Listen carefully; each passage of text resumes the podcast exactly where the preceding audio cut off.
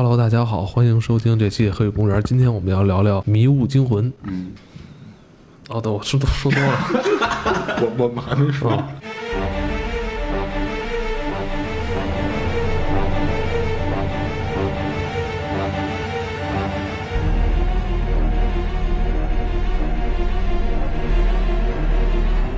Hello，大家好，欢迎收听这期的《黑水公园》，我是姚文。我是金花，我是 CS，我是蛋挞。今天咱们来聊聊由史蒂芬金同名小说《迷雾》改编的电影《迷雾惊魂》。但是在开始前，加入一个新的环节，就是快讯。为什么要说快讯呢？因为，呃，现在我们是一周一播，一期里边我们想涵盖更多的东西，但有些较长的剧集啊，我们可能没有那个精力单独拿出来做。但我跟 CS 啊，就是平时追剧追的还比较多，咱们来聊聊这一季已经结束了吧？已经完结的《行尸走肉》这一季挺暗的。太大了，因为就是之前我也跟你说过，就是一上来给了一个非常大的一个，不是不能说是坑了，就是一个非常憋屈的一个开局。一个摧毁性的开局，对，就是太摧毁了，整个人生观，整个人都不好了，因为一上来就是出现了这个大 boss。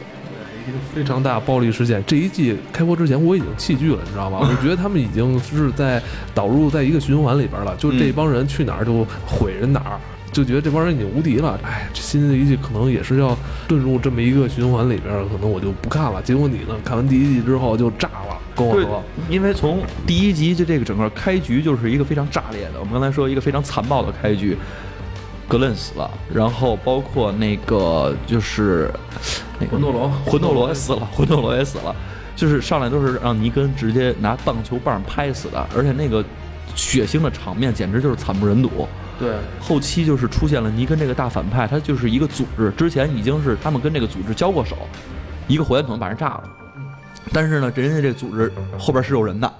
是有大 boss 的，人带着兵整个反扑，把这帮人全都给抓了，就突这是第一次感觉整个瑞克这帮人他们变成了一个弱势群体。对，咱们前几季觉得他们好像是神挡杀神，佛挡杀佛的这么一帮人，对对对现在发现我操，这一季被虐的不行了。对，然后虽然他们还会有几个其他的同盟吧，也可以说是，比如说像什么高岭，就是说是高山上那帮人，然后还有王国王，然后这一个是庄园，一个是那个王国的性质，跟他们其实都是联合，觉得这个人挺多的，但是没有想到这个尼根这帮人，那简直就是一个军械武装的一个部队，人家就把带着人杀过来了，把这个我们这个弩哥也抓走了，全都关起来了。而且到这季最后的时候，其实中间就是反复的过程嘛。他们其实想去反叛，想去反抗，但是又不能反抗，所有东西都感觉让你是没有希望的这么样一个感觉。到最后，最后他们终于联合上了一波人，就是垃圾场那帮人，对垃圾场那帮人，而且非常酷啊！这帮人出来之后穿的破衣烂衫的，住在垃圾场里边，也没有武器，也没有什么，但是他们全都是信奉，跟信奉的有神明一样，为了一个目的，然后就是为了生存，然后他们去做斗争的这么一帮人，说有点起色，能能反击了。他们也组织了所有的大规模的部队，然后全都聚集在一起，找到了枪械，这是整个中间的过程。到最后一集又是一个非常炸裂的结局。他们在去打大决战的时候，首先是用了各种的策略，包括其实被逮走的萨莎牺牲了自己，等于他们这一季后来是跟尼根正面刚了哈。正面绝对是要正面刚了。但是他有这个实力吗？他不是垃圾场那帮人已经叛变他们了吗？没有没有，那个在那这这集的时候还没有叛变，已已经是说好了，我们给你枪械，然后你们帮我们打，所有的战利品分得你是都几份儿几份儿，都说完了，说的都特别好，然后跟垃圾场的人一起站在了他们自己那个小的碉堡上面，跟尼根开始对峙。就在这个时候，然后尼根说你是打不过我的，然后垃圾场的这个就是女人掏出了枪，把枪口指向了瑞克。就看到这儿的时候，我已经就我操，又全完了，又被先行的想了一步，然后后来的。后来就是整个就打起来了嘛。这帮人其实又是正面刚，尼根其实这个时候非常有自信，我里边有人，外边有人，里应外合，我肯定能打败你。终于他给到了一个让我们稍微舒缓的一点的这种节奏，就是国王三修的国王，就是既是能使枪又能使剑，还能带着大老虎宠物。三修猎人国王带着兵杀进来了，这是王国这边。然后还有的话就是我们这个叫什么寡妇，他带着自己的这个自己的人，然后在那边也是夺权了。你说这这帮人又上那边，其实还是夺权，夺了权之后带着人杀回来了，把这个尼根给驱赶走了，还不是杀了，只是驱赶走了，而且死伤无数。这个又是里边很多的人全都是被打的这惨不忍睹啊，觉得说有点希望，但是又没有让你那么欢喜的一个结局，所以这季就在这个时候结束了，我们只能期待下一季了。所以你看我啊，我那个这一季开播的时候，格伦被砸脑袋之后，我基本上就气了，因为我真是不太舒服。格伦这么一个是吧，咱们这个亚裔的面孔是吧，这么不容易，在这剧里边从开始第一集第一集送披萨，对最后混到这份儿上是吧？这就是一个外卖小哥，然后人家其实，而且他非常牛逼，他在这里边，我觉得已经树立他自己的一个个人标杆。无论是在生存能力上面，包括中间有一度我都已经相信他要死了，他就是被僵尸围攻在垃圾垃圾箱底下那个，我已经觉得他要死了，丫还活着。我就觉得他生存能力已经非常强了，结果是被这样的一个剧开始的第一集被拍死了，这个让我就是真的是非常非常的不舒服的。而且你看啊，他跟那个《权力游戏》里边血色婚礼那一场还不太一样。为什么血色婚礼那一场当时是二三季吧？我记得对对对很很很前期的时候，那帮人死了。没有可比性，因为我看网上很多人在比血色婚礼那一场，没完全没完全没法比。这其实相当于你杀的是剧中的一个主角儿，就是《权力游戏》是没有主角的，《权力游戏》是每一集都要死人的。然后这里边是已经是长期存在，已经是你认为这个团队里面的核心角色死掉了，这个这个非常的对对，OK，你觉得下一季今年应该还是九月份开播吧？对。你还会追吗？我肯定会追，因为这个后边肯定，我相信照他这个节奏走下去，一个是说还会有这种比较炸裂的一些戏份进来，你比如说主角会挂掉，你这个是未知啊。然后包括尼根到底怎么能被打败，我觉得现在还是个未知数，不是说这帮人攒起来就完了。我觉得反正这一季，反正观众流失的挺严重的。嗯这是国外那边，我看推特那边好像有有这么说。他的确是收视率一直在下滑，再往下一季结束了之后的话，就没有这个剧了。我觉得你看吧，下一季他要敢把弩哥再弄死，我操，那就得收刀片了。我觉得把瑞克弄死也不能把弩哥弄死。那肯定的。那咱们今天这个快讯快讯环节，咱就告一告一段落啊。呃，行尸这季也结束了，是吧？嗯咱们来简单回顾一下，嗯然后咱们开始今天的话题。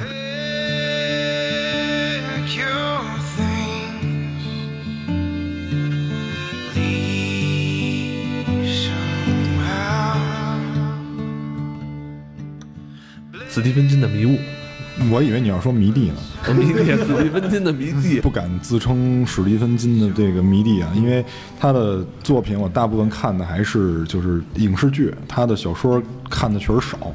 跟这个可能跟时间有有点关系吧。因为史蒂芬金这个人在对全世界的这个影响非常大，相当于。呃，上个世纪末到这个世纪初，王朔对于中国的这个影响，嗯，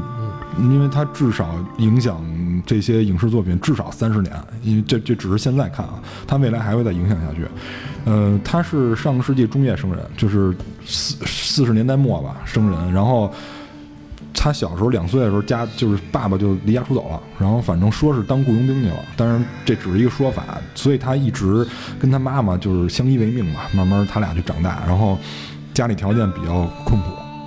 比较困苦。他以前就是因为为了这个生计做过校报，然后他自己当主笔，然后去投稿，他把他自己写的稿去做投稿，然后在什么洗衣店这种地儿去打工，甚至于他都二十多岁了，他为了想要吃饭，他给花花公子供过稿。啊，就是情情色类的嘛，他给花花公子供过稿，然后直到他写《魔女佳丽》这本书，呃，应该是在二十七八岁的时候，魔女佳丽》这本书让他成为了畅销书的一个作家。他是从出道出的第一本书就已经奠定了这种惊悚的风格了吗？嗯，并不是，他的风格大量是以人文为主的，就是我们国内的很多读者对于，呃，这位大师的理解都停留在恐怖作家。史蒂芬金的书啊，其实，在咱们上世纪九十年代，应该是中期吧，嗯。就是国内当时是扛着巨大压力去引进了一批斯蒂芬金的书。应该是在九几年，出版社就是包装成美国恐怖大师。说实话，嗯，其实很不成功。嗯没错，那那套书当时没有在国内引起特别大的一个波澜，甚至卖不出去。在北京吧，我不我不太了解其他那个省市啊，其实在北京当时这套书卖的非常不好。嗯，因为史蒂芬金的东西有明显的针对人群，就是这个人群在可能上世纪就是他出版的时候不是一个大大众人群，其实他就像迷雾里边你能够看出来那些形形色色人，他基本上处在一个相对于呃。不是挣扎在温饱线上，而且他们其中有一些有所谓的信仰什么的这些东西，他这些东西冲突在一块儿。很多史蒂芬金的作品都是这种东西，我有家庭，我有责任，然后我又有信仰，然后去产生矛盾。恐怖来自于内心，对并不是一个大妖怪要跟你正面去怎么样，很多是可能在外围形形成出一种压力，然后内心产生恐恐怖，这个是需要那个人群吻合的。比如他最著名的《闪灵》，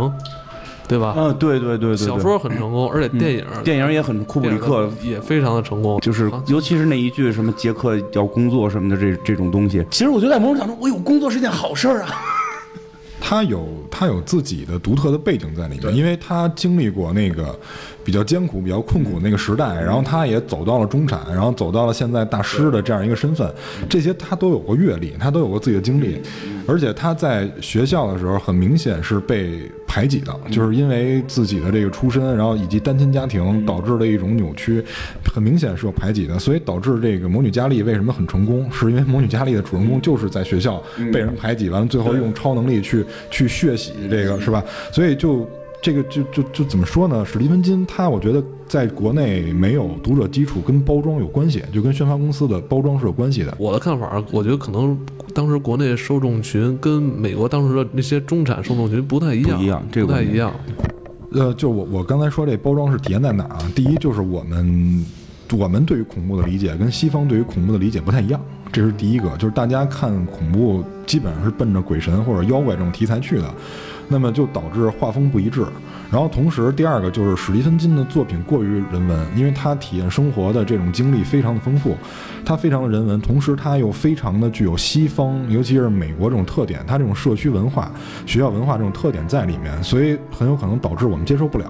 第三就是关于翻译的问题，就是他的作品很难本土化翻译，你会发现很难本土化翻译，因为他写的就是小说，因为包括我这次看《迷雾》，它的原文，呃，虽然是译制本，但是我能理解它有很多翻译上的就是疑难杂症在里面，它会在里面开一些很美式的玩笑，这些玩笑在我们是没法理解的，因为你没有接触过那对，种。很本土化的一些笑话啊，嗯包括一些对嗯简单的一个对话，读者就能会心一笑。哎，对，可能在咱们来讲相对陌生。小说里边很多时候会涉及到，比如说他们当地的一些球队啊，什么什么球队比赛啊，这种梗，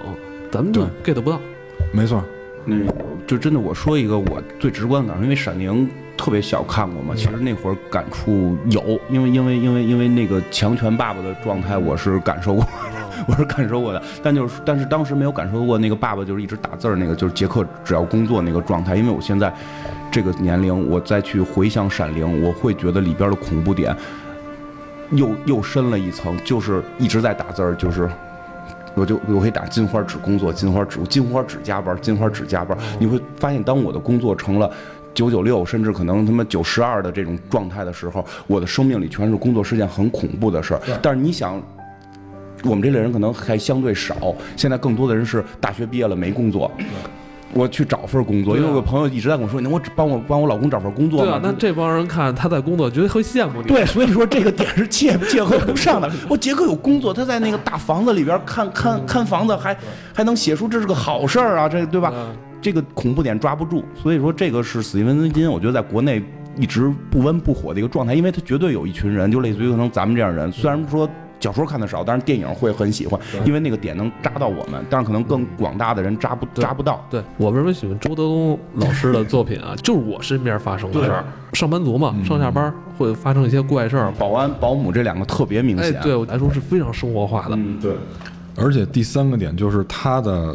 就是这应该第四个点了，就是他写作的一个手法、一个风格。他喜他比较喜欢的对撞是这种毁灭与这种纯粹之间对撞，它完全是两个极端，然后杂糅在一起。但是像我们如果在那个年纪，就是在九十年代，我们十十几岁这个年纪是理解不了的。理解不了但是像九十年代，呃，能到三十岁左右的人，他们又去看别的，他们可能会被本土化的一些内容冲击的很，很多。当时王朔嘛，对啊，王王朔的东西，然后包括像香港波，对香港那种夜经，对吧？香港这些东西，他们会被他们所所所冲击的很多，那么会淡化对于这这种作品的一种观赏。但是像我们现在长成这个岁数，我们可能对他他写这些东西相对理解了以后，但是已经过了那个出版的那个黄金期了，现在已已经没有太多了。那会儿我记得引进的应该是好多合订本儿，就是好多短篇故事的合订本儿。我记着当时我买过一本，当时太小嗯看不进去，好像就是《危情七日》吧，还是叫什么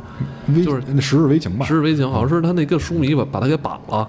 啊，对对，我当时也没感觉有那么恐怖，呃这个理解不了那个你。你现在作为一个节目主持人，你有了吗？就有有有一天，一个读者就哦敲你家门，我还得是一大胖女的。又瞅着在街上跟人，哎，你是艾文老师吧？哎，你有没有这种恐惧感？现在有了吗？不是那微型石更甚，微型石更甚，他是诚心还制造一车祸。那我知道，就是说现在艾文是不是会这个就更容易代入？更多遭遇的是一些网络上这种暴力，嗯不算迷弟的迷弟蛋挞，完了专门去找来了这篇电影的原型小说，这小说短篇也不长，嗯，对，跟那个降临篇幅差不多，都是短篇小说。然后，呃，电影和小说差异比较大，比较尤其是人物刻画以及它要体现的精神，还有包括剧情差异还是比较大的。但是呢，就是这本书是上个世纪，但是电影呢是零八年，所以就导致他想表现的东西不一样，很正常。一会儿我我们一说就知道，这个迷雾先说一下电影的剧情吧。电影剧情大概就是一上来在一个小镇子里，呃，我们接下来我们要剧透了啊！对对对，这都将近十年了，该看应该也都看过。不是，我们上次跟那 Raven 聊金银岛的时候，呃，不是还怕剧透吗？就二一百多年这都一百年了，对，没事儿没事儿，这个经典作品不在乎年份啊，就是一上来在一个小镇里开始下暴风雨，然后呢就把这个树啊什么都刮倒了，交通也受阻。这个时候呢，一家三口幸福美满的一家三口发现自己的船屋被砸了，然后也停电了。男主开车带着自己的邻居和自己的小孩儿一块儿去另外一个镇子的超市里去买补给，然后把妈妈留在家里。进了超市以后，结账很慢，但是突然之间就发现这个事儿有点不对，就是外面开始下雾，然后这个时候有一个人开始拍这个超市的门，就说啊，有人被有人被雾抓走了，有人被雾抓走了。这个时候看到还是一头雾水，因为雾是不可能抓人的嘛，肯定是雾里有东西。然后这个时候他们就在这个超市里面就看到了外边有那个就被就被抓的人，然后脸上流着血，然后他们就意识到外面是有危险的，他们就会在这个超市里面就暂时先在超市里面避一避。然后这个超市发现这很热，我记得应该是很热。然后他们发现这个换气扇有问题，还是那个通风机有问题。然后他们就去这个主角就去关发电机。这个时候就发现这个怪物的一部分，一部分形体。他们因为他们想把这个发电机暂时先关一下。然后这个小孩就是去关这个机器嘛。张之前男主还说说外边有东西在在砸门，他还不信，去去关这个机器。这个时候外边有一个章鱼的触手把他卷走了。这个时候大家发现事情没有那么简单，于是，但是在超市里面的这两拨人呢，也是也是有分歧的。有一部分人赞成出去，有一部分人赞成留下，有一部分人赞成我不信你是瞎编的。嗯，就是在之前有一个妈妈先走了。对，有一个妈妈为了照顾自己的孩子先走了。开始觉得那妈妈走的时候感觉不是重点，到最后结尾的时候发现那是一个点。说到这儿了，现在我想问你们一个问题：这个妈妈当时是问超市里所有人，嗯你们有谁愿意帮助我一起走一起走？嗯因为我家里有个八岁大的孩子，嗯对，我先必须得走。嗯，啊，这时候你们有人我是会跟他不帮的，走吗我是不帮的。我我要是蛋挞我就帮。不是因为因为片儿里边那个主人公也说，就是他问直接问主人公你你帮不帮我走？他抱着孩子说我家也有孩子，确实是这样。如果我说我带着我孩子去的话，我肯定为了孩子的安全，我绝对不会行动。反正总之就是这个妈妈最后还留下了一段不好的信息，就说我诅咒你们所有人，然后就离开了，然后就离开了。离开了以后，他们就是开始分帮派，有人说不信你瞎编的，外边什么都没有，然后有一部分人直接要走，还有一部分就要死死乞白赖留在这儿，然后这然后就开始展现人的一些就是矛盾，因为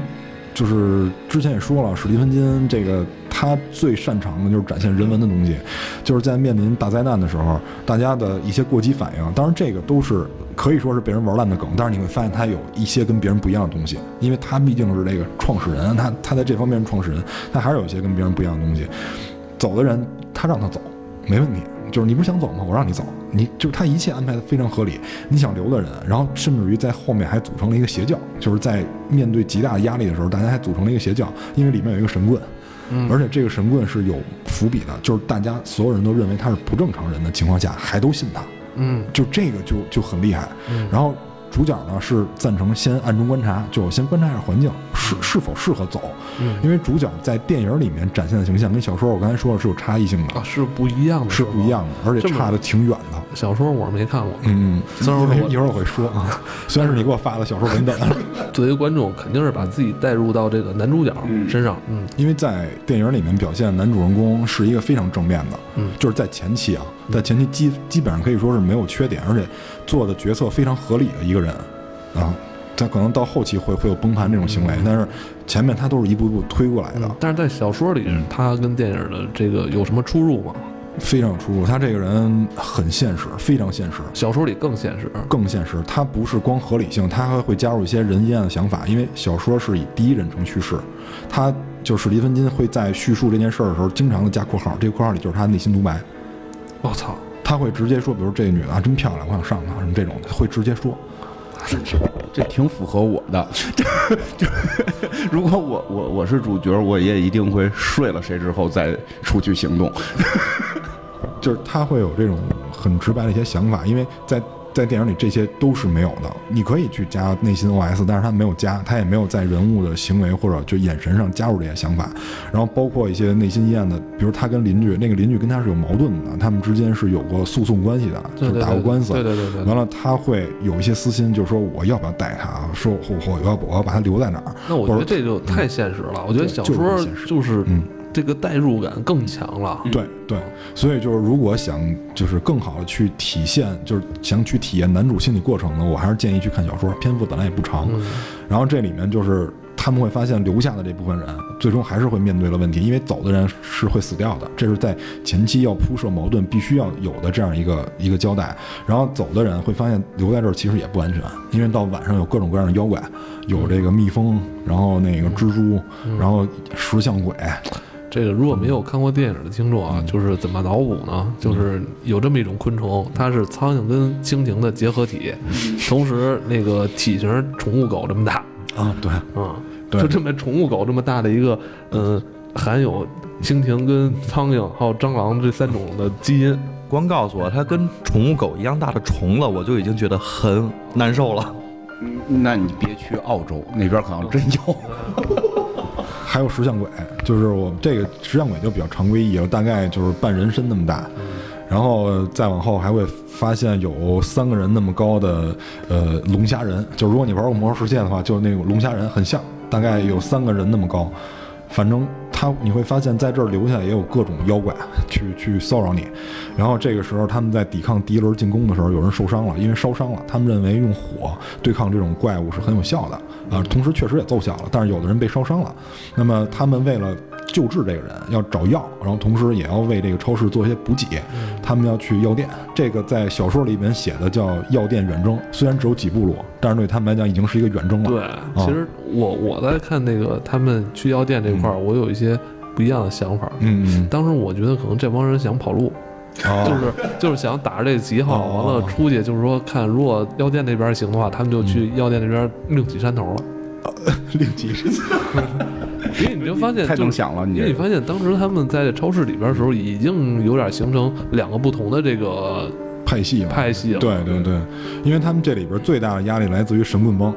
就是这个老太太组织的一个神棍帮，嗯她在这里面宣传一些邪恶的想法。很压抑的这种状态下，嗯人的这个性情反而是容易导向这个邪恶的一面。嗯，就是有个传说啊，这不一定真，就有一种说法是说，人类我们现在都是智人后代嘛，智人之所以最后统治全地球，就是由于邪教，就是说。一般的那个生物都是单单体作战，然后你比如说狮子这种群体作战呢，也是一公带带一堆母，或者狒狒那种一母带一堆公，就是就是它以家庭形成为一个单位，就是你能干多少，你就能干多少异性，你能够带多少异性，然后再或者说，他们说发展到这个德安尼特人的时候，他们是可以形成大概五十人左右的团队协作，但是他们的那个智力是无法对于抽象概念进行理解。神是什么不知道，我必须得要见到。只有智人发展出一个真正能够统治世界的一个东西，就是就是抽象思维，对。他可以理解一种东西是不存在的。对，《人类简历史》里边专门说过这么一事儿，就是？那个书里管这种人叫会讲八卦的人，会讲故事的人，讲现在没有发生的事儿了。呃，对对，这种人特别厉害。因为那种片儿里就是那个神棍嘛，就开始给你讲魔鬼、讲献祭，然后就可以，就是说人类在这种极端情况下，一般都会倾向于这种所谓的邪教，就这个神棍组这种东西。邪。恶，这个导向邪恶的这一面，对，因为这种东西是人类根源性统治世界的原因。说最后人类其实智人一对一打德安尼特人，或者五十对五十根本打不赢。对他得是形成几百几千的团队，然后一块儿去灭他们几十个人，因为对方不可能组组建更大的团队了。对我觉得这个点咱们回头可以在日月星球的时候好好聊。对，我觉得你刚才说那种人，他应该是要搁现在来讲，应该叫这个真理斗士。我见不着我就不信。嗯，就是那个这片里边那个黑人嘛，呃，那黑人是真理斗士，完了你刚才说那个德安尼特人也是真理斗士，因为他不能理解抽象的，他没见过的东西，对对对对，是这样。所以他们的语言应该大部分都是名词。嗯，咱们这么一聊啊，突然发现他好像跟咱们上期聊的这异形好像还挺接近的。然后那个神棍这个啊，我个人感觉不是说一定要信邪教或者信邪恶的东西，我个人感觉是人必须要有一个发泄口，哦就是我需就是你在面临危险的时候，我必须要有一个保护伞。这个保护伞可以是来自于我未知的，就比如说那个神棍营造的，我去献祭一个人，可以让我心里得到满足。其实都知道，大家也知道，现实上无能为力，因为他们已经杀过人了。你去献祭也于事无补，但是他只不过要有一个心理的保护伞，因为这里面有一个非常重要的线索，就是那个蓝领工人。跟他们一块儿去去开门那个蓝领工人，对他的三次转变是是整个这个故事的一个线索。对，没错，他从最开始的时候是谁都不信的，对他不信外边有大妖怪，然后他跟男主去了以后，看见那个触手了，他跟男主站在一起，嗯，对吧？他开始信男主，完了后来甚至于要协助男主去逃跑，但是到最后他却信了。这个神棍，就是他心里的这个这个过程，其实整个这部片子一个大的线索，这是他埋了一个暗线。我跟你说，这个这有点像什么呀？嗯咱们去年聊那个《钢构》里边的那个那群乌合之众，我靠，他呃，他只他只不过就是把这群乌合之众，就是这种语言暴力，或者说在一些虚拟世界里去宣泄暴力的人，给他现实化了，对，随波逐流，他们随时会导向对自己有利的一面。叫什么神棍帮啊？神棍帮是阻止他们外出的，但是他们第一次出去去药店是为了救治这个被烧伤的人，要给他们拿消炎药嘛。然后就发现这里面，他们在这里面发现了最开始出去那波人里面那个宪兵。就是手里带箍的那个、那个、那个宪兵，因为有很多人问过这个问题，就最开始出去那帮人结果如何？就是这次我我特意定格看了一下，他那个袖章是一样的，就是最开始出去那个黑人宪兵是被困在药店，然后被那个蜘蛛附体了，然后拿他当宿主去产卵，跟异形挺像的。很像很像。他这个小说是什么时候？小说是八十年代的，我记得。八十年代。嗯，哦，那应该就是在异形之后啊。对，就是他会有这个影响，然后我感觉他那个大触手怪也被克苏鲁影响了，因为克苏鲁是水系的吧，应该是水系的，是没有然后无形的，只是出现在梦里。就是它，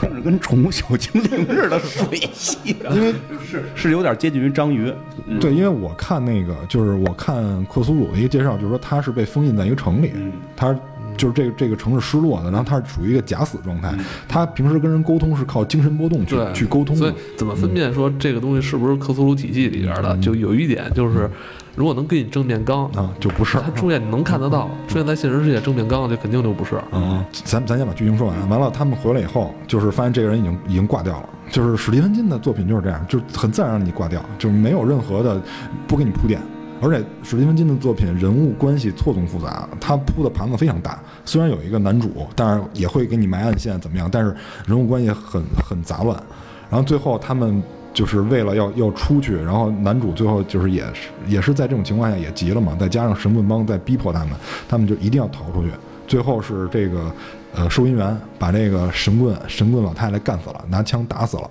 神棍帮那会儿我就有点害怕是在哪儿？你还记得有一个就是那个死了女朋友的那大兵，嗯嗯嗯嗯，他当时是想在忏悔哈，跟那什么神神棍帮他当时是这样，他当时是这个死了女朋友以后啊，他当时就已经有点自暴自弃了。啊完了，再加上他的两个同事上吊。啊，啊、然后就是因为他们好像是跟这个雾有关系。对，因为他们在一上来的时候，就是男主开车去这个小镇的时候，有两辆车是往回开的，那那两辆车是军方的，因为他们要做一个计划，叫做箭头计划。对。啊，叫箭头计划。他们三个是当地驻扎的这个士官，然后有两个人呢，因为知道这件事儿，然后又不想让自己太痛苦，因为他们知道外面面对的是什么，然后就上吊自杀了。然后就剩剩了一个死掉女朋友的士官，这个士官他知道这个事情的一些始末，但是不知道原理，只知道始末。然后这个时候神棍帮就问他说：“你的同伴为什么上吊自杀？你要把所有事解释清楚。”他说是因为科学家开了一个类似于空间之门的东西，把其他空间的生物引入进来，但是没想到破坏力这么大。只是只是相当于走火了嘛，就是没玩好，然后这有点儿啊，这有点像是《怪奇物语》的后篇啊。啊，对对，就是这意思，就没 没玩好，然后把人引过来了。然后《怪奇物语》其实那两个导演就是史蒂芬金的迷弟嘛，就明显说了啊，他们就直接抄，就 那是真迷弟，那是真迷弟，因为他们那里边大量的会你会发现里边角色看书好多都是史蒂芬金的书，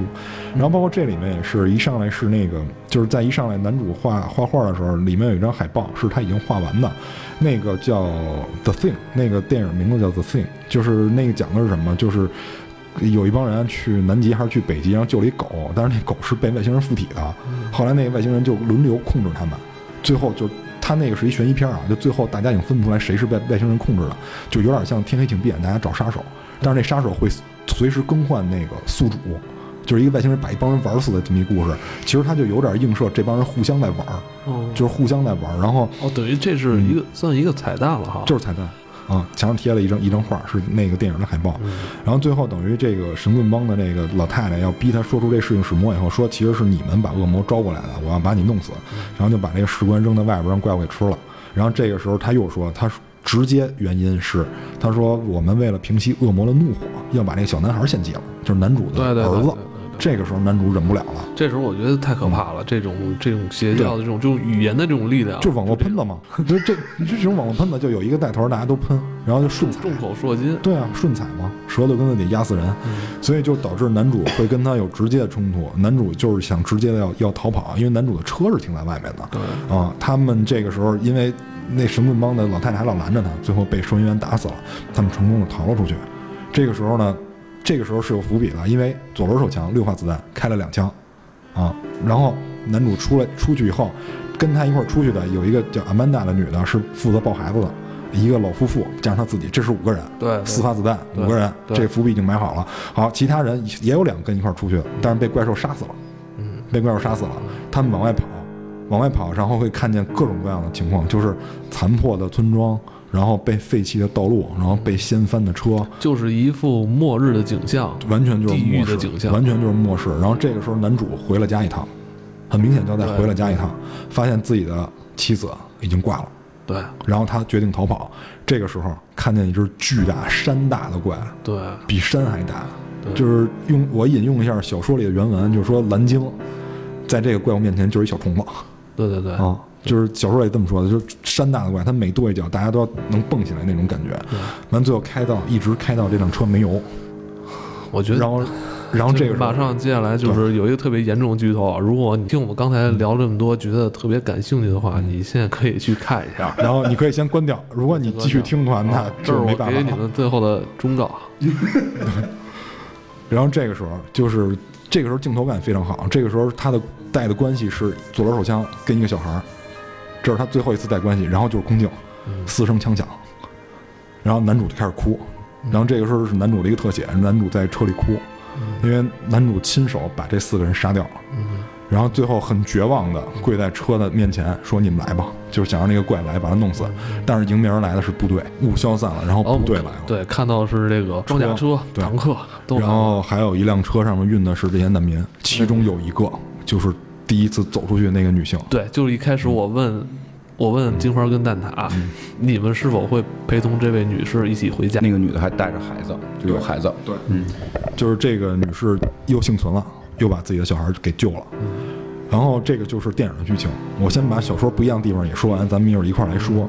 小说是这样，小说首先我们刚才说的是男主性格上的不同，男主是并不是在这里面是一个光明伟岸，在在在前半程啊，光明伟岸的这么一个人，他有自己阴暗的想法，他有自己的私心，一览无遗。因为史蒂芬金在后面加了括号，我怎么想的直接在这里说了，就是一一会儿说一下这电影为什么这么改，就是这是一个很成功的改编。然后这个男主呢，他跟抱小孩儿这阿曼达睡觉。在小说里是睡觉了的，嗯，但是他在这里面又有，但但是他这个睡觉跟别人又不一样，就是我刚才说他在危急的情况下组成神棍帮，已经跟那种其他的灾难片不太一样了。因为以前灾难片儿灾难片儿都是一盘散沙，各自为战。现在既然有了组织，这是第一个不一样。第二不一样就是他很真实的刻画了，因为这个男主是有家庭的，他这等于算偷情。那么他偷情的真实的心理刻画很到位，这我觉得他，呃，之前给这个花花公子投稿的这个功底还在啊，就是他这里面说的是，呃，阿曼达就是让我跟，就暗示我说楼上有一间办公室是可以锁门的。不是都到这份儿上了，对还还 他说，因为他之前就是做了，就是刚打完那个怪兽嘛，然后这时候大家心里都是很亢奋的那种，像戏里这个男主角一样，已经经历了一次这个怪物的袭击了。就用蛋挞话说是非常亢奋，但我觉得如果是我的话，我可能会非常的我有药恐惧，我会我会恐惧 我知道你要问什么，我我随身带药。你你会不会接受这种邀请？会啊，当然会了。而且可能在虫子出现之前，我只要看见雾了，可能就会跟他说，要不然我们先睡一下，然后再去面对危险吧。就真的 真的会是这样。不不，因为可能也跟我，我就就说到这儿，我突然就多多说两句。就就之前咱们那个聊过那个。怒犯天条里边那个那个那个那个白人不就是我操！一看天使什么都都那么混了，咱们要不然先睡吧，临死前咱们睡一下，这是我我唯一的要求。然后那个再有，其实有一个片子跟这特像，但是喜剧片叫《世界末日》，那个弗兰兰演的嘛。就弗兰兰他们到最后也是发现外边都是雾，有大妖怪什么的。因为我真的会跟弗兰兰可能看法一样，就我们不用，我不是好人，我不是圣人，我要进入神棍帮可能就是被被处死的，因为我可能犯了所有的几宗罪全犯了，那我肯定出去要死。那死之前我们把艾玛给睡了吧，就 我一定会选择这条路的，就我一定会这样，这也是人性临死之前的一次享受。非常真实，非常真实。我觉得这个你要睡谁？不是这个，如果是这电影如果都这样顺序的去演，你去睡就睡了。但是他睡完之后的话，发现你没死，你会有什么感受？然后就是结果，结果你就俩媳妇儿啊，不是你这触犯了很多，就该犯的都犯了，你得你得被人处死了，你就不是被外边大妖怪杀死了。不不不不会过。现在我们法律这么开明，没有这个死罪。你当时某某些地方吗？来来来，他是这样，就是他在这里面睡，他描写的很真实，在哪儿？就是虽然说有暗示，他接受邀请了，但是他描写了他们两个人的心理过程。就是阿曼达在跟他睡的过程中叫的是另外一个人的名字，而且他也在想，他在跟他睡的时候想象的是他自己的妻子，他俩在结婚那天晚上发生的事儿，所以他认为这件事儿是无所谓的。但是他那是因为他刚经历过一次战斗，刚经历过一次跟恶魔的战斗，他认为是劫后余生。但是在最后的时候，他们成功的开着车驶出去的时候，他第一反应也是想往家回，但是他没回到家，因为这里面他没有明确是没有明确写是在往家的方向开。但是小孩在刚出去的时候睡着了，醒了的时候问他，他说妈妈在哪儿？然后他这个时候说我们是往家走的，但是因为有一些木头把路挡住了，我们没法过去。但是他在这里面还一边在安慰自己，他说：“如果我的妻子在家里面把门关好，去地下室，我们有很丰富的这个物资储备，他至少可以活十天，至少可以活十天。所以我暂且认为他是安全的。同时，我在祈祷，千万不要把我通奸的惩罚安排在我妻子身上。就是他是有这种心理过程的，就这个是一个呃。”道德相对正常一些的人，他心里都会这么想的，就是他虽然做了出轨这件事儿，但是他会有多方的去安慰自己。嗯，所以我觉得他这块儿吧，这个小说里边描写的是，嗯，两种层面的这种恐惧，对一种是这个未知的生物、未知的大怪兽，是吧？对表象的一种恐惧，对还有一种就是他对可能对自己的谴责，包括道德上的一些谴责。对，所以就很压抑，因为他最后已经开始畏惧了。如果我们这次活下来，我怎么跟我妻子交代？就有这个问题。就是 C 老师刚才问的问题，这里都存在。那想的太多，我觉得就所以为什么最后的时候他产生这种想法，这很正常。因为我觉得正常人在他那个份儿上都会有这种想法，所以人家这大师就是大师，他挖得很透。同时在最后的时候，结尾是不一样的。因为小说刚才我们说是上个世纪发生的事儿，就是他写这个小说上个世纪，在结尾的时候，他是就是有点像公路片儿，他们一直在逃，一直在横穿那个美洲大陆，一直在逃。电影里边的篇幅就没这么长。嗯电影里面直接就他把那四个人杀了。嗯，而且他这，而且在之前那个就是开枪也没有具体的描写什么几发子弹什么的那的，因为他不需要。但是在电影里，他要堆到最后那个矛盾，他必须要有这么一个过程，要让你有明确的子弹的数量的记录。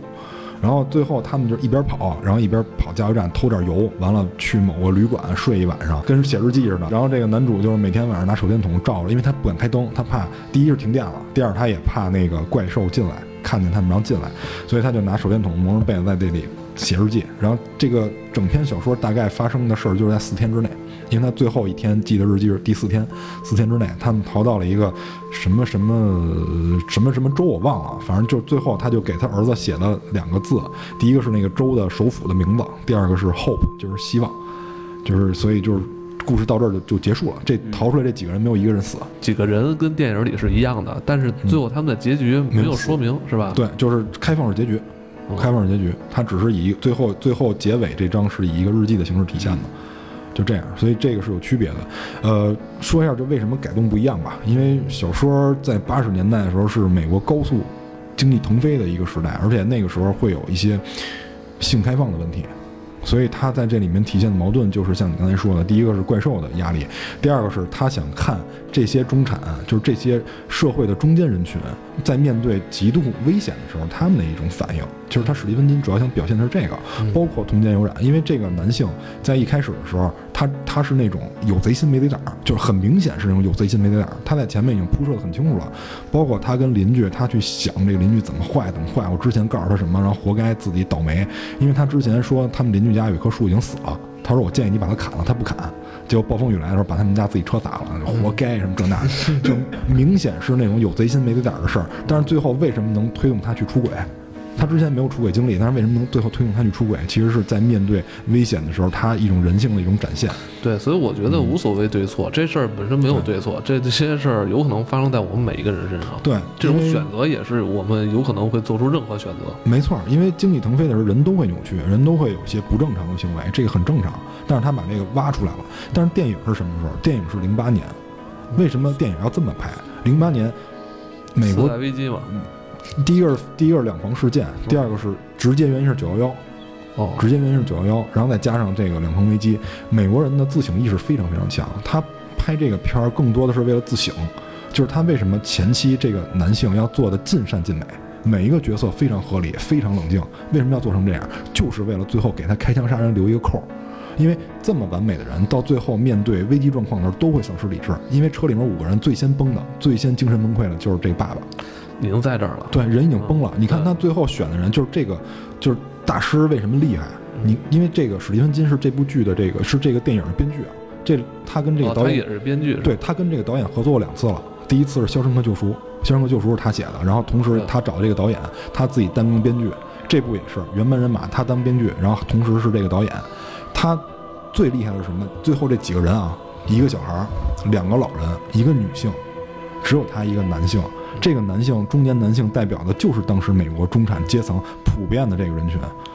因为在当时有很多是家庭主妇，嗯。男性一个人的收收益足以养一个家庭，嗯，所以所有的生活压力全在这个男人身上。但是你会发现，这个电影最最先崩的是谁？最先崩的是这个男的，台柱，就是这个家里的顶梁柱先崩了，因为所有的压力都在他身上，包括偷油都是他去干，啊，小对吧？说面对危险，偷油是他去干，对吧？然后他去开车，他去他在电影里面去拿那个吊在吊在车车的那个前风挡前面那个手枪，嗯，所有危险、所有压力都是他去扛，嗯最后他先崩了。嗯，但是最后他崩了以后，更讽刺的是什么？得救了，部队来了，这是一个最大的讽刺。就是很多人，就是我我看过很多影评，就是在这个，包括有有些人跟我说，我给人推荐以后，就是大家给我反馈的第一反应就是这帮人是不是傻？就是你最后你再坚持那么几分钟就可以，零八年股票似的。你怎么不说你那个手里股票你再坚持几分钟啊？你为什么不提前几分钟先抛了？就这种话都扯淡，你知道吗？所以所以就是我看到的很多负面的影评，大部分是来自于这个，包括剧情的不合理性，那是因为你没在那个环境下。对你在那个环境下，你智力没准连人都不到呢。对，我觉得就是改编这段确实做的不错，就是由于。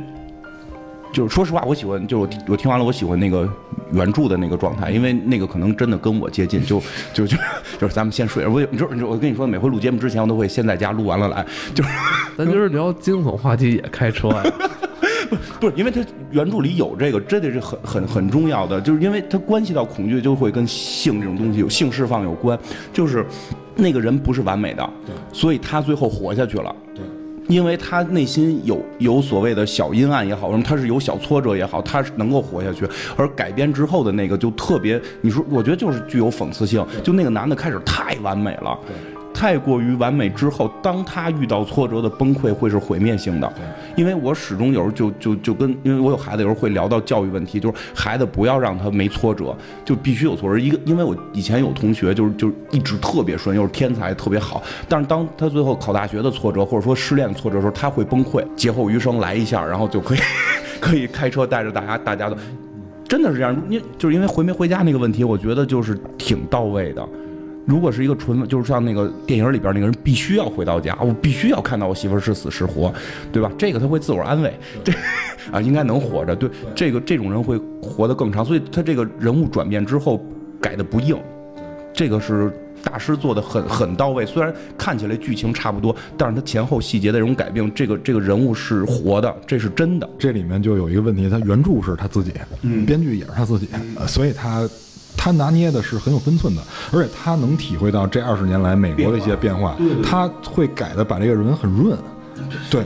所以就是为什么说人家得终身成就奖了是吧？美国美国图书奖这个终身成就奖，就所以这个呃能理解，这这就是大师。所以在这里面就是也反映了，就是刚才我们说的纯粹和毁灭，他们这两个东西的对撞。你说，你看之前还有一个问题，就是比较集中的，就是之前说这个女性，就是第一个出逃这个女性，为什么她能活下来？就是如果咱们从这个合理性上讲，很有可能是雾的密度不够高，因为她也说了是开一个空间门，怪物进来也是有顺序的。她刚逃出去的时候，怪物没都放出来，因为你要到最后那那么大山大的怪兽，基本上踩一下谁都活不了。那么她没赶上那波有可能。那么如果你要从她这个精神层面的精神层面来解读的话，因为你要看《行尸走肉》，你就知道了。是吗那卡罗尔是什么人？就是 就他一个人能干他妈一百个人的主，啊是吗？特别狠。哦，好吧，这里他没武功，然后他也没有什么技术，然后有，然后所以就有人就会去聊这个问题，就是说是不是因为爱？他宣扬的是不是爱？反正我个人认为不是啊我，真不是，我对我个人认为不是。这类片子其实你很容易导向这个爱跟奉献这个话题对上。嗯，反正看完之后，就是对自己一种摧毁，因为这个电影里边他肯定带入是男主角嘛，对，所以当他最后做出那些选择的时候，其实就是对自己一种摧毁。嗯，我觉得最后那个女的，就是能活，她一个是，呃，我觉得怎么讲，就是作为电影，他要给你留希望。你是说一开始那个走的那？对对，我觉得更多是一种他妈命运的这种残酷的玩笑，你知道吧？有啊对对对是他能他能不能活，其实也并不是说不一定他不也不一定，很可能死也不是说他出去了他能活啊，一开始就就嘲笑其他那些人，对，这不是一个选择题，第几时间走能活，他出去有可能活，大而且死的概率更大，他死的概率绝对是更大，因为之前有人就跑进来嘛，就那雾刚出来有人跑进来，就是已已经已经受伤了。对就我说他从电影。处理这个女的这个事儿，一个是在结尾出现，是让你有希望，就是人，要不然的话，人带到这里边每个角色，你全部都是死，观众会有一种就是特别不爽的感觉。他还是我他们最后不不算好莱坞的这种什么喜剧结局，但是他终究要给人留一个希望，就是你看电影的心理状态，他把这个希望留在这个女人身上，这是第一。第二，这个女的跟这个男的就会形成对比，嗯，就是像刚才艾文说的，有命运的对比，就是你那么玩命的那那那你折腾来折腾去，最后你崩溃。咱换一个词儿吧，不用对比，它其实就是命运的不确定性。啊，对对对对它是一个随机事件，咱们嗯感觉这种随机事件是一个小几率，嗯但这种事件却无时无刻、对，不不无时无刻的无在发生。对，但是我觉得还有就是这个女的的信念和男的信念是不同的，因为我看那个电影，我特别不爽的是什么？就是我绝不会做出那个男的的选择。我遇到不管多恐怖的东西，我一定会想法让我的孩子活下去。看过一个那个僵尸的那个小短片，那个是我特感动的，就是那个。他爸爸妈妈已经死了，已经变僵尸了。爸爸带着孩子，两个人在一个全是僵尸的世界里跑，然后最后爸爸保护孩子被僵尸咬了一口，然后爸爸知道自己马上要变僵尸了，在这种情况下，他做了各种各样的东西，然后就是为了让自己变成僵尸之后，孩子是能得救的。那孩子是个婴儿，比如弄一个气球拴着，上面画上笑脸，写着来救我什么的。就爸爸在最后临变咱看的那是番外篇，好像就是叫什么版网络版，呃，是有个网络版，网络版，就是那个我看着特感动，就是那个是如果就是就是我进在那种世界末日的环境里，我会去做的。所以这里边的这个爸爸会让我到最后结尾时候很难代入，但就是因为那个他前头太完美，到最后进行反差对比，那个女的就是又活着给你出现这个对比的状态。很多人就是在诟病那个结尾，我感觉有一些问题问的不是特别仔细，就是他们 谁敢亲手杀自己孩子？我认为是这样，就是你你看他是一层一层给你往上堆，他一上来先是目睹了这个大怪的这个触手，然后目睹这个小怪来杀人，他目睹自己的朋友牺牲，然后目睹那个宪兵被怪就是移植，然后当成那个孵化器，然后出了一堆小蜘蛛，他目睹了那样山大的怪，他认为已经绝望了，这个就是。当时那个人他的心理崩溃状态，因为他对自己要求很高，是一个对自己心理要求很高的人，所以他会做这个。方面，因为男主他对自己要求来自于他的控制欲高了来自于他的控制欲。呃，在这个小说里，呃，前面埋的伏笔比较多，就是他妻子要求他不要老喝啤酒，就是因为他们要要开车出去要买补给嘛，就说你你不要老喝啤酒，但是他自己仍旧自己喝了三罐啤酒，同时他还要带一罐，然后他会要求自己的小孩去帮他跟他妻子去传话。然后他还因他还因为他的邻居没有砍掉他让他砍掉的树而生气，这全部都说明他是一个控制欲很强的人。这种人他的安全感来自于我能不能掌控事态的发展，所以最后导致他崩盘的是我掌控不了事情的发展了，会导致他崩盘。C 老师也是这种人，看来不是我怎么觉得他其实到最后的结尾，他还是想试图去掌握这个事态的发展。对啊就是我把孩子杀了把孩子都杀了之后的话，我还是在我的掌控之中。最后，其实我去迎接这个这个命运，然后但是最后其实就是最大的反差就是，其实他没有掌控。就是那会儿感觉他出车的时候，他电影里演出车的时候，他有一种很英雄的感觉啊，对吧？就是那个死不难，难的是面对大妖怪。我让你们快速的死，不不受折磨，我要被大妖怪寄生去折磨。我因为他最后好像表现过数子弹嘛，就这几颗子弹，最难的时候活下来，我选择最难的活。他有一种大英雄的感觉。哇，最后坦克一出来，就那个反差。他 这个结尾很好，我我我我我我不喜欢这个主角，我也不会成为这个主角，但但是作为一个故事，这个结尾特别棒。嗯我我觉得这个就单就结尾来说，我觉得这个结尾比小说有冲击力，特别有冲击力。因为就像金花说的，我我出车的一瞬间，我面对的不光是死，而是死前的折磨。而且他在开枪之前，他也征得了其他人的同意。就是这个老人冲他点头，然后这个相对年轻一些的女性，然后流了眼泪，就相对已经默认了。然后孩子惊恐地看着他，这个关系带的非常好。他这个镜头是左轮手枪上子弹镜头，带的关系是跟小孩儿，然后就是空镜开枪，然后这个就就反正给人的反差很大，就是这种冲击力跟他之前那个很合理，然后能就是很冷静的这样一个形象做成了极强的一个对比。但是在小说里面最冷静的其实是那个之前一直开枪杀妖怪和杀神棍的那个收银员，那个小矮胖子。嗯，那个神棍也演得非常好，神棍老太演得非常好，就是他真的能演到你恨得牙根痒痒想咬他那种感觉。我觉得这个就是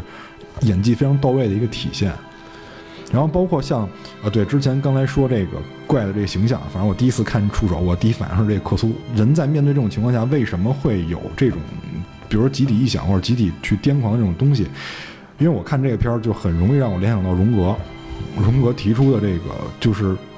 呃，荣格大家可能有的人知道，有人不知道，他是那个弗洛伊德的一个弟子。虽然他俩是同期的人，他们是合作关系，同时荣格也是弗洛伊德应该是最得意的一个弟子。虽然他最后跟弗洛伊德决裂了，但是仍不能够就是否认他在心理学上给世界做出一些贡献。他提出的一个什么就是集体潜意识。他们在圣经里面提到上帝降降水，然后做诺亚方舟，就是用大水洗清一切。为什么在中国会有大禹之水？其实这是集体潜意识的一种体现，就不是说他们遇到了同一件事儿。也不是说他们正在面对这件事儿，而是集体潜意识。就是荣格跟弗洛伊德有一点很像，他们把精神分成三个层面。弗洛伊德用的是冰山理论嘛，百分之十在上面，百分之九十在下面，百分之九十潜意识，百分之十是显意识，中间有一个潜意识，就是前后的潜潜意识。然后荣格跟他，荣格跟他基本上是一样的，分成三块。第一块指的是什么？就是我能感受到的，比如说我能控制自己，我去，我强，就是我刻意让自己对着话筒说话，然后我去看手机，输入我的密码。就是你给我传达这个嗯理念以后，我会用头脑控制自己的身体，对着话筒说话。我明白。呃，一些行为行为习惯吧，嗯其实百分之好像九十以上都是靠潜意识来帮你支配的。起床完了从床上下来，就这一套动作，你不会去思考。不用不用，机械式的已经是对对它，靠本能。对这个是属于什么呢？就是你如果在弗洛伊德学说里面，他因为弗洛伊德说有验证作用，嗯他会阻止一些潜意识进入显意识。就是有些潜意识在你有肌肉记忆的情况下是不可能再进入你的潜意识的，嗯你只有在学习过程中，它会进入你的潜意识。等你学习达成习惯以后，它就会埋在潜意识里，你就会忘记这件事儿，就是意识里会忘记这件事儿。然后荣格也是，荣格认为意识是有淘汰机制的，他可能跟那弗洛伊德用的词儿不太一样，他认为是有淘汰机制的，就是在你熟练了以后，它变成你本能就进入潜意识了。然后荣格跟他们俩的区别在于哪儿？就中间这层，中间这层不太一样。荣格认为中间这层是什么？是一种情节，就是人对于压力，人对于你的阅历体现出一种情节，比如说恋父情节、恋母情节，或者一些恋物情节，就像那个回旋镖队长对于粉色独角兽那种恋物情节。他认为中间这层代表的是情节，然后下面是潜意识。他是他是这样他是这样来想的，所以就是我们在这个电影里面所看到的那些人，就是他们为什么一开始也埋了伏笔，说这个女的是大家公认的不正常的一个疯婆子。但是为什么大家最后都信了疯婆子？很讽刺的一件事。但是这体现了共性潜意识的问题，就是荣格在下面冰山最下面一层是是集体潜意识，就是大家会有共性的一种潜意识。这种潜意识不是来自于暗示，不是来自于催眠，是来自于基因。这也是他跟弗洛伊德的区别。他认为是来自于基因的，就是比如说你的你的前人。你的前人是是是耕作，对吧？比如像我们这种农耕文明嘛，就是很多人就是上百年、上千年这种耕作，他们遇到的一些阅历，他们遇到的一些事儿，会进入基因传给下一代。那么下一代很有可能在没有见过，比如说，就像现在很多人就说我我梦梦梦到一个地方，但是我根本没去过这个地方，但是我去到这个地方以后，我才意识到我去过，很有可能是基因留下的。我我给你举一个那个常规点的例子啊，这个这但说实首首首先我声明啊，我是潜意识把它那个离话筒近。首首先我声明我我更信弗洛伊德，都是性，都是源自于性。但是你说那个。这个实在插一句，因为就他那个说法里边有一个特好的例子，就我们听挠玻璃的声会会起鸡皮疙瘩，这个行为实际上有一种说法是源自于基因记忆，就是是你就是那个声音会和古猿的尖叫声是接近的，所以人在就是说在古猿说包括现在一些。猿类的那个在预警的叫声是这个频率，所以人在听到这个频率的时候，会首先产生恐惧感。你恐惧感之后，就是这个皮肤啊或者这些地方会产生直直直接的反应。就是其实这就跟你说那种共性潜意识是接近，是从基因去遗传的祖宗的记忆，是有这种说法。进化论不是已经被打破了吗？咱不是那个异形变的，咱不是那普罗米修斯大白给咱造出来的吗？其实，其实我刚才说的这个这个共性潜意识，确实我觉得跟早期就是人类去理解，能够去理解抽象，对宗教崇拜能够有安全感，真的有关系，真的有关系。但就是说，呃，故事里边去表现那些人并不是正面形象。其实也就是说，我觉得也是在提出来人类的进步之后，一些传就是这些古代的这种也不叫古代，就远古时候的这些记忆是不是还适用啊什么的，其实它是跟文明是有差别的。我觉得这也能提出一个。思考吧，就就就是这个，因为我看很多日本末世片儿，都是上来要建宗教，嗯，一定是上邪教，不能叫宗教邪教。比如那个《教室漂流记》，就一堆小一个学校被他们突然传到了什么多少多少世纪之后，然后外边全是大妖怪，他们最后就崇拜的是什么？就是崇拜的那个主人公的妈妈的雕像。他们那个上那个手工课拿泥捏雕像，他捏了一个妈妈，然后就把那个妈妈的雕像供起来，每天大家就去拜这个雕像，他会心里有有安慰感。嗯，哎，你说这我特有感受，就是玩那个辐射的时候，他们有人供原子弹，就是原子神教，就是他们那个叫的那个大神是一原子弹，就是呃，这个原子弹就是射到地面上，但是没有引爆，就是那个引信坏了，然后他们就是啊，这大神这原子大神完了供这个，然后就是刚才说到这个共性潜意识问题，其实克苏鲁跟这个是有异曲同工之妙的，因为呃。克苏鲁是诞生在荣格之后的一个东西，他其实我感觉是被荣格有所影响的，因为这个人也是在死后才火的嘛。这个叫什么格拉夫特什么这个格拉克拉夫特啊，对，其实他在活的时候，这个东西没成体系，就是克苏鲁的呼唤，不是他写了好多这个小说，克苏鲁的呼唤只是他众多小说里的一本啊，对对对，是后人把它总结出来的。其实他是活的时候没有这些东西。嗯，荣格跟这个有点类似的是什么？就是他之前做过实验。就是所他会跟这个艺术家和一般人作为这个参照组和这个这叫什么实验组跟参照组嘛，然后他们会发现，就是有一些艺术家，尤其是这样绘画啊，然后什么雕塑这种艺术家，他们会，呃，在梦里面会受到共性的这种暗示，就是有点很像克苏鲁那种低语，就是在你梦里面那种低语非常像，而且他们会发现就是内容是差不多的，比如会梦到洪水这种的，但是一般人就是梦的各种各样都有。就是说，艺术家之间，在这个层级的人，他们是有共性的。他，所以他才提出这个共性潜意识，是不是会跟这个基因有关？因为我们知道，像从就是艺术从业者啊，其实对于基因的这基因，你可以理解为是天赋吧，对吧？就是跟这个是比比较有要求的。你像一般人像我，肯定没戏。我我可以我可以反对一下，因为作为弗洛伊德的支持者，洪水代表着性，就是明确的洪水代表潜意识，就是潜你你潜意识对性的渴望，然后然后在经过验证的时候，认为性是相对污秽的被滤掉，然后以以水就是对吧？就是性跟水是相关的，以这种形式。潮水啊、泛滥啊这种东西来来隐喻到来来到你的梦里进行进行梦的呈现，然后由于这些艺术家可能都过于感性，对于性的追求都比较大，对，所以他们会更容易梦到这个。我其实有一本书，我到现在我还没下定决心买，因为实在太贵了。但是我挺想买的，就是荣格的《红书》。嗯，这实在太贵了。然后据说在零九年之前，全世界只有二十个人看过这本《红书》，就是因为它的多少钱？呃，一千多，就是那不这只有二十个人才看得起一千多的书啊，因为之前不是因为之前没有出版过这个书，哦他们只是看手稿。哦哦哦对，就是这个手稿在零九年之前是没有出版过的，嗯只有二十个人看过。然后之后就是之后他们进行了出版，然后这个红书是应该是荣格留给世界上的一个财富吧，就是是他评价最高的一个作品，因为这个红书描写的就是他自我催眠以后他的梦境，就是他在探寻人类精神的本源是什么，他认为是一个具象，就是在梦里体现出来的是一个具象化的神，就是他整个红书是在追寻这个神的一个过程，就是在在追寻神的一个道路。我比较吃荣格这套，然后就可能对性这个岁数大了也 也也可有有追求，有追求，但是岁数大，你这只是声音大，你是我们这里边最小的。反正是有追求的，但是就是没有年轻的时候那么狂热，所以就你看人金花是多狂热，是不是？对，还还狂，我还狂热。呃，所所以你在那种情况下也会考虑睡觉这个问题是吧？第一反应，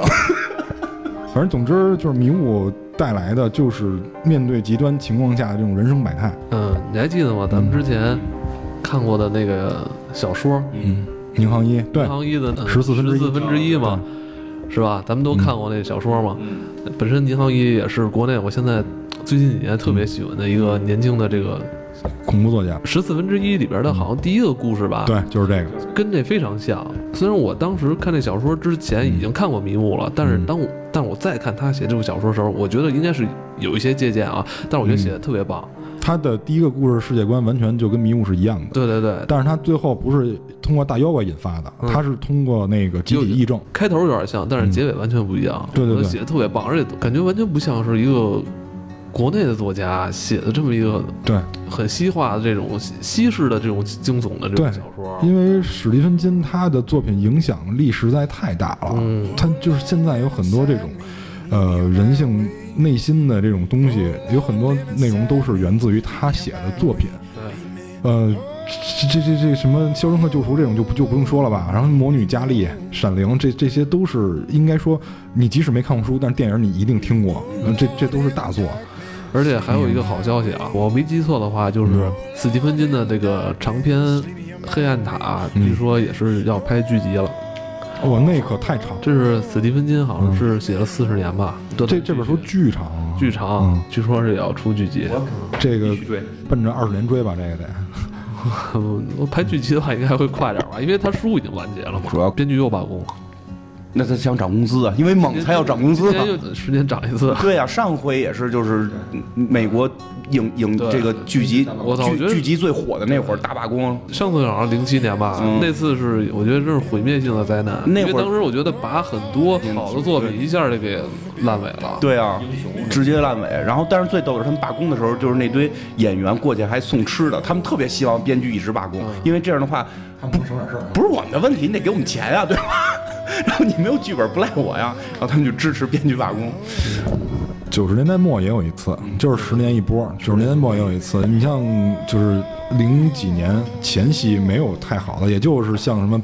美丽新娘》就有那么几个好片儿，就是大部分的剧本全都淹了，因为编剧可能认为自己没有得到应有的重视，也没有拿到自己希望的薪酬，所以就导致了。但其实编剧真的是灵魂，看那个《邪恶力量》里边的，因为它也是一季二十多集嘛，嗯完了每一集不不一样的故事嘛。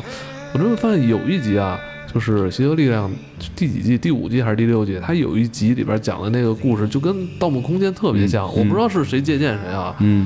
但我我记得好像如果按时间来算的话，应该是《邪恶力量》那一季的那一集播的会更早一点，嗯它有这个概念在里边。嗯，都是互相借鉴，这个是吧是是互相借鉴。今天我们也是找来了一个算老片儿了哈，十年前的老片儿了，嗯跟大家聊一聊，觉得嗯，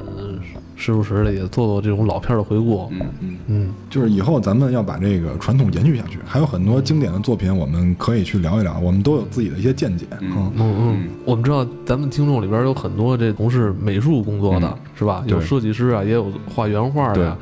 嗯，我不知道有没有是学漫画，现在是做漫画的，嗯或者说你可能嗯想画想画，但是现在可能工作已经不是在干漫画这个事儿了。就有这个能力吧。对有这个能力对还是得有能力。别说我想画不会，嗯，对，因为因为确实听我们节目的